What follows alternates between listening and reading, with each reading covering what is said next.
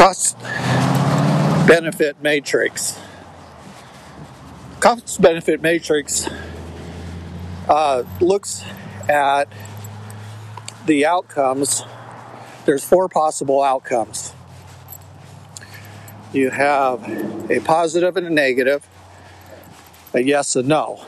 So along the diagonal on the matrix, you would have a positive yes and a negative no.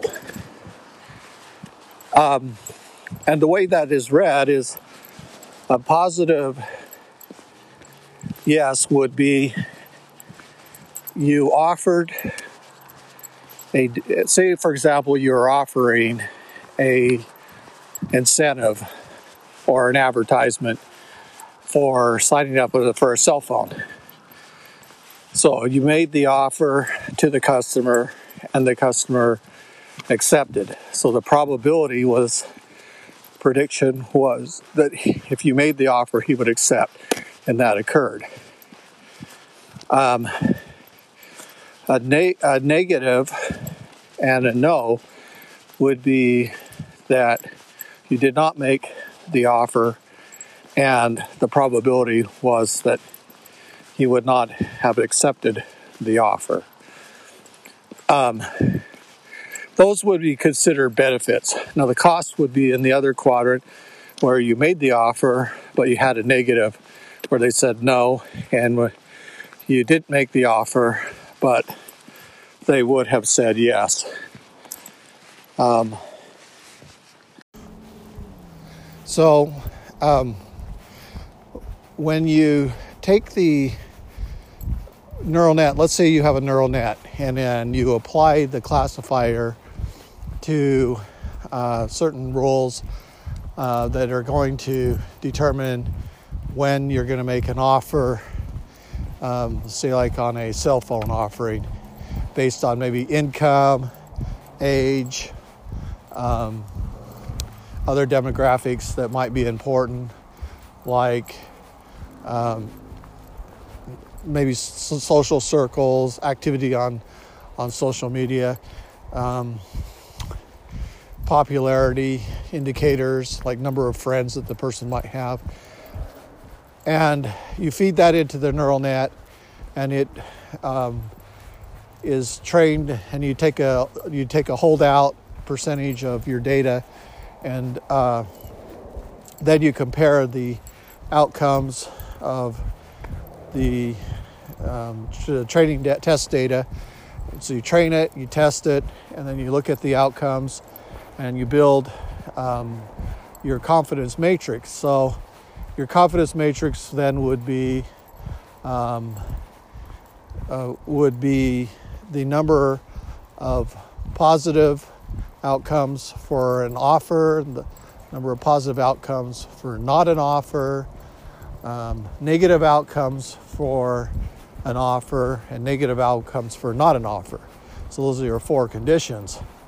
And uh, then you do total counts in your confusion matrix. So um, positive with an offer, you do the number of counts there, and then you do um, a positive uh, or a negative with not an offer, and you do the number of counts that it's predicting that way. Uh, you take the four quadrants, you add them together, and that gives you a total. And now you can get you can get a um, the rating for your um, true positive, uh, true uh, negative, false positive, and false negative. So the what you do is you take your total occurrences and divide that into each one of the values there, and that becomes uh, now a, a, rate. And so, uh, what you need to do to find the benefit is to look up um, internally, and this could be subjective. It takes a lot of work to come up with the benefit, but you um, you, you work you come up with basically for each offer what the potential benefit uh, for the earning for that customer could be. And then you multiply that by the rates. And that would give you then uh, a cost, cost uh, uh, benefit matrix. And so uh, benefits would be positive amounts and, neg- and costs would be negative amounts.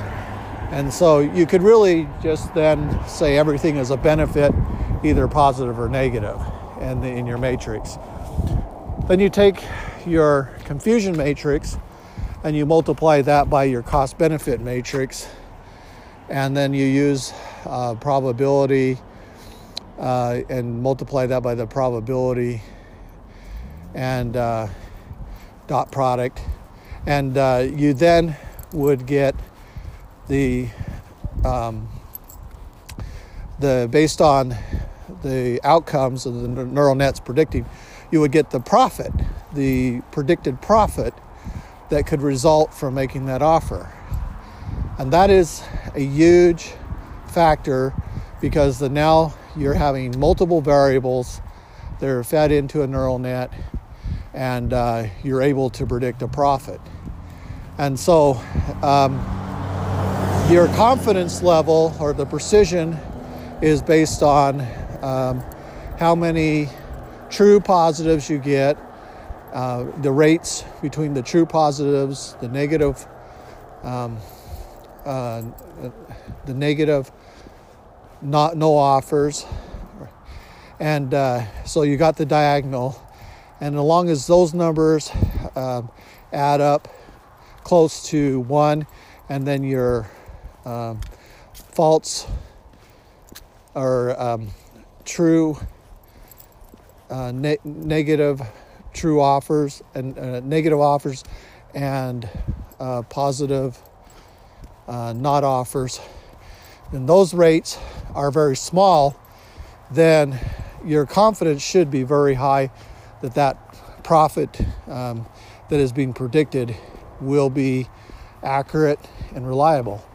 And for that reason the neural net is really amazing uh, or any classifier. You could use a tree classifier, you might use a linear regression, you might use a logistic regression, whatever classifier you use. Um, as long as you can get a good uh, confusion matrix profile and you have enough parameters to accurately describe the real world responses, you can reliably depend on the prediction for profit.